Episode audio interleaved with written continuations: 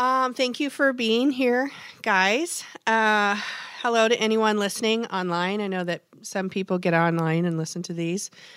Um, thank you for being here. I was very humbled um, to be asked to share my story with you all, but I'm honestly, I'm really terrified to be up here. But I just keep reminding myself I'm here to brag on God, not on myself.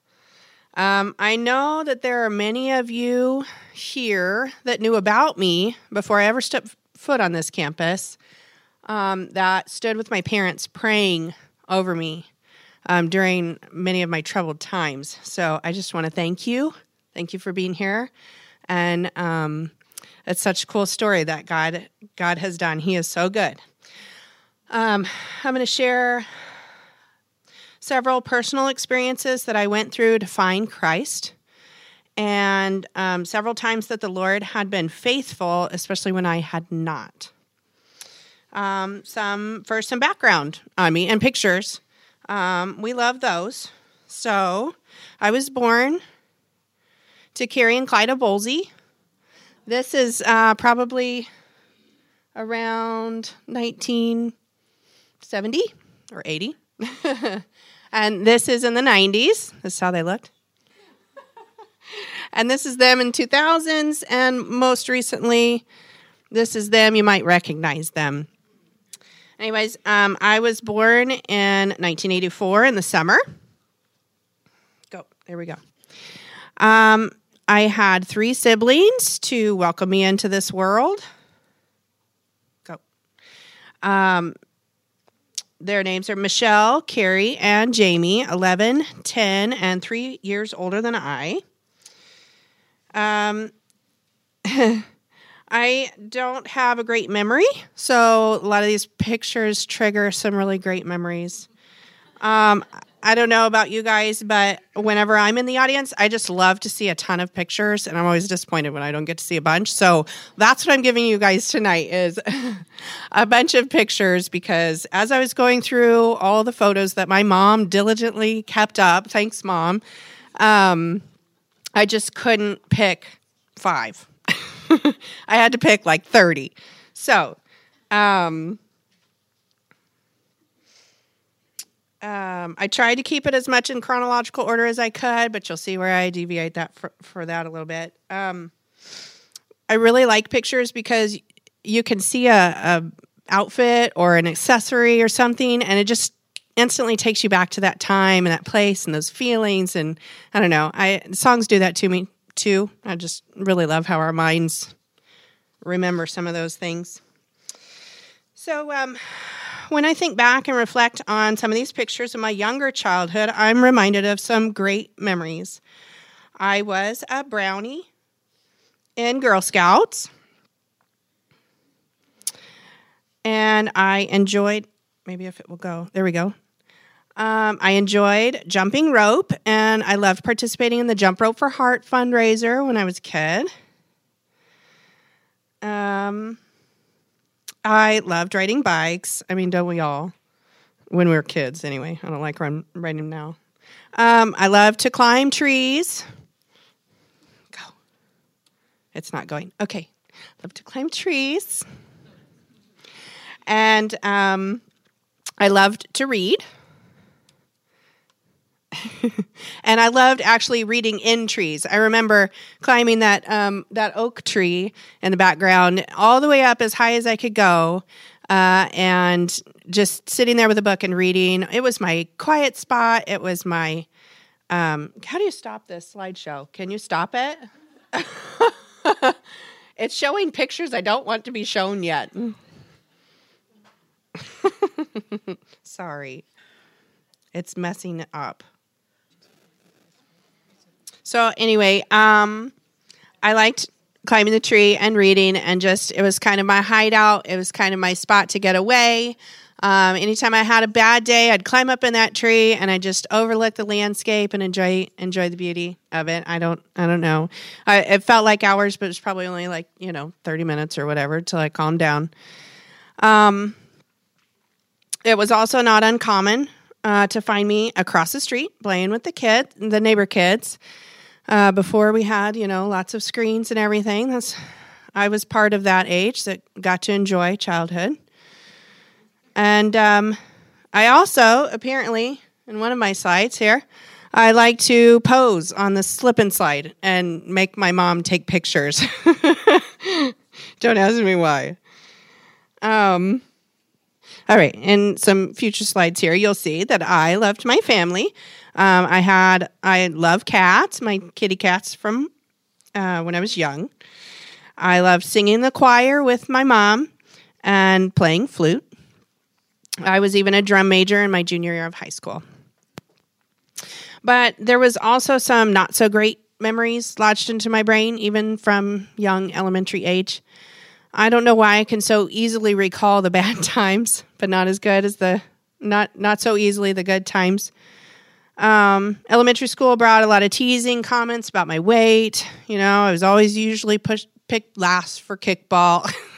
I know, terrible, isn't it? Uh, never had the attention of any of the boys, which I thought was kind of odd for me to be craving that in elementary school. Um, and then, you know, the friend, the so called friend, who would um, call me all sorts of bad names and be cruel one day and nice the next. Um, just, just really, I don't know. It, was, it just really hurt. Uh, maybe those names were common in her home. I don't know. Um, but I accepted those words to be truth about myself and allowed them to reverberate in my head for many, many years, uh, shattering my self esteem and shaping the way I viewed myself for a long, long time. Those words, they're terrible. We we learned about those in the Bible too, how bad they are, how bad they can be. I just never seemed to fit in anywhere, and it just really made me feel unlovable. Of course, awkward middle school didn't make it any better, and uh, I tended to err on the quiet side in high school. Made good grades for the most part, loved science classes, math, and music. As far as my church upbringing, my dad grew up Lutheran, so naturally that's how I grew up as well. I remember the pews and the lighting. That's so much like our auditorium above us. I remember the best hugs a kid could get from Reverend Stodecker after service. I remember confirmation class. I was confirmed around probably age 13, maybe. I remember going to LVR, Lutheran Valley Retreat, out in Colorado. It was a beautiful camp that teens could go to to experience retreat life, cabins, mess hall, singing around campfire, a lesson or two about God, I'm sure, but I can't remember one. I do remember, though, God's flame start to flicker within me during one of those retreats. I came home different one time somehow. Praise the Lord. He called me. I say it this way because I didn't actually know him, even though I'd attended church a few times a month. I hadn't been born again yet, but looking back now, I can see that his spirit was placed in me during one of those retreats. Up to that point, I'd pictured God way up there un- and not really loving to those of us in these non biblical days. Uh, he wasn't really real to me. Church was just a time to make me wake up early and sing boring songs and sleep or daydream during sermon. Youth group, I felt was awkward time, just someone talking about something I didn't understand or I couldn't grasp. And I just felt like I never gave the right answers anyway. But nevertheless, I knew I was called and once recalled, the enemy certainly knows how to get in to the life of us. Uh, it wasn't too long afterwards that I started getting into some trouble. At an early age, I discovered internet pornography and late night HBO movies. This greatly altered my view of self and of sex and the view of women's sexual roles. At 13, 14, I met an older boy at a summer camp that did drugs and was instantly more interested in him and his semi sexual attention that he gave me than I was at the pretty expensive summer camp that I was attending. And I also started noticing how many hypocrites there were in church. Started really hating it. From the rude old lady that hated kids to my dad getting mad and cursing and road rage on the way to church on Sunday mornings. Uh, to you know the pastors saying and preaching about one thing and actually doing another. At 16, I had an older boyfriend who introduced me to another religion. It was a religion that I thought I could do whatever I wanted, whenever I wanted. It was Wicca, or better known as witchcraft. Yeah, it followed many of the same gods that my high school mythology course talked about, so I thought I knew many of them already. Of course, I only wanted to practice white magic. That's what I told my parents, not the black magic. But nevertheless, they're just different wings of the same very evil bird. I stuck with this belief for about six years or so. I just wanted to get away from my parents, away from their religion and their church, and um, closer to this guy that I'd met. You'll catch a theme in my old life, it seems, of involving myself with toxic men and being uninterested in any of the good ones. After starting birth control pills, my hormones spiraled, my behavior and my mind out of control. Did you know that there's such a thing as too much estrogen and the havoc that it can wreak on your emotions? After the breakup with this guy that introduced me to Wicca, I went on a destructive pattern of male attention seeking, underage drinking, and many nights not knowing how I got home or who I was with. As if drinking weren't bad enough, I met a new man who introduced me to a couple of drugs. But hey, not all was lost. I learned how to fish and my love for Frank Sinatra with this guy. then uh, to another man who widened my experiments into a variety of mind numbing, mind numbing and mind altering drugs. Many days and nights were lost and very dark. And then, as it seems to always happen, I got pregnant. Um, I'd been with this man for two years, but shortly finding out after I was pregnant, I found out I was not his one and only woman, and he'd not been faithful for quite some time.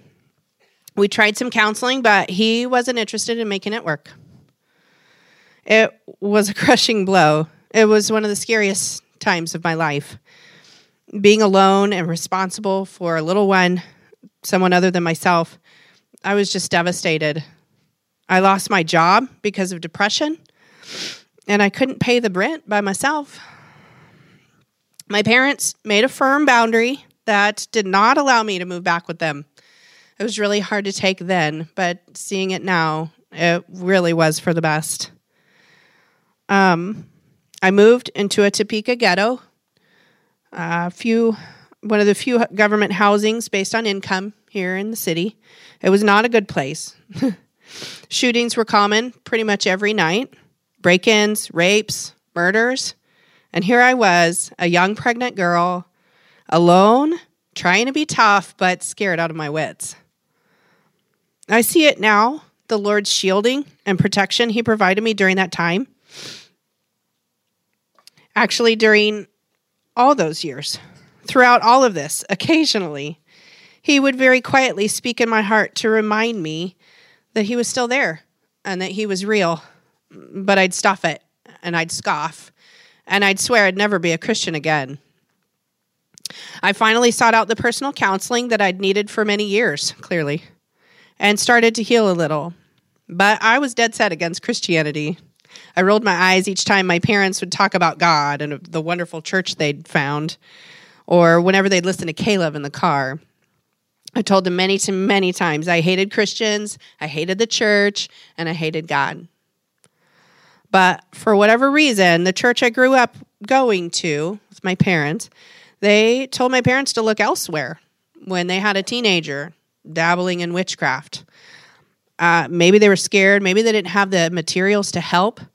Um, but, or maybe it turns out that God was leading them to be born again through this ordeal because they found TBC. They found so many people here who were willing to minister to them and pray with them. God has a way of working things out. I was able to quit the drugs and alcohol during my pregnancy, but had a hard time quitting smoking. I know it's terrible. But I was able to cut back drastically and eventually quit for my daughter's first birthday. I had my beautiful daughter and I was determined to be a good mother to her. My parents agreed to allow me some healing time in their home for a few months, safe with my baby girl, thankfully, not in the ghetto. Uh, I had worked at Arby's during my pregnancy, but I shortly after um, my daughter was born, I heard about an opening at the VA.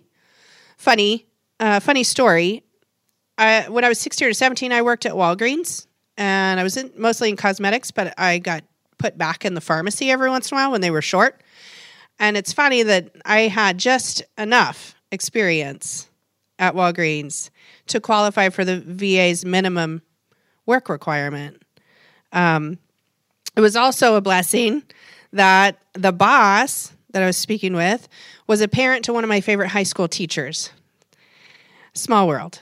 He brought me on part time, said I, I was his employee experiment after hearing some of my story, wanting to give me a chance to get out of where I was. I was so thankful for him and now the Lord for working that all out.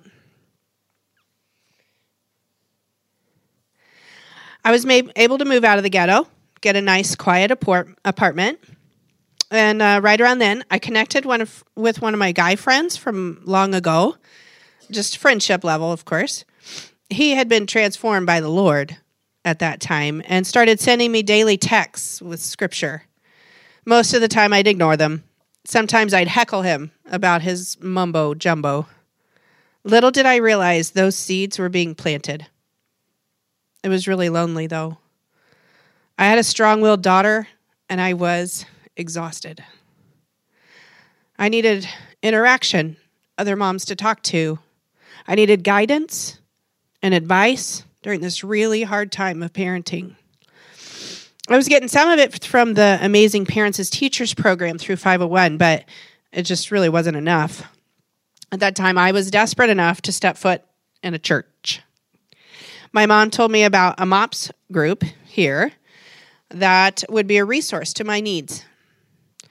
I went, making sure everyone knew that I was not a Christian. I didn't want to be a Christian, and really I just kind of hated Christians. Oh, shake your head, you know? I don't know how many people I scared off then, but there were some amazing women in that group that didn't run away from me. They always had a speaker on a parenting topic for the evening, and we'd always have small group discussions. It was one of the speakers, probably multiple ones, that introduced the concept of having a personal relationship with God. That he wasn't just a God from long, long ago, that he was present, he was real, and he was working through others in amazing ways. He knew about my past and still loved me. I don't ever remember hearing that. Maybe it was said, I'm sure it was probably said in the church that I attended before, but I'd never actually heard it and connected with it. It took several meetings before it stuck, and I knew I needed to turn back to the Lord. I went with my mumbo jumbo friend to a Christian concert where I heard the song Majesty by Delirious. And it utterly broke me.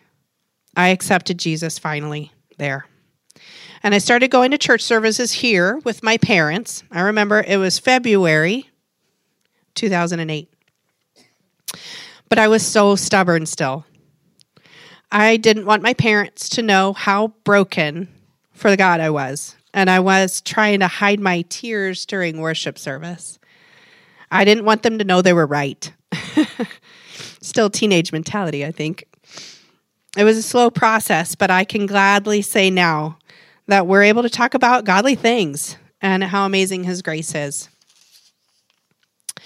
As I was asking the Lord what He wanted me to say tonight, I kept hearing the verse that says something like let the let the redeemed of the Lord say so.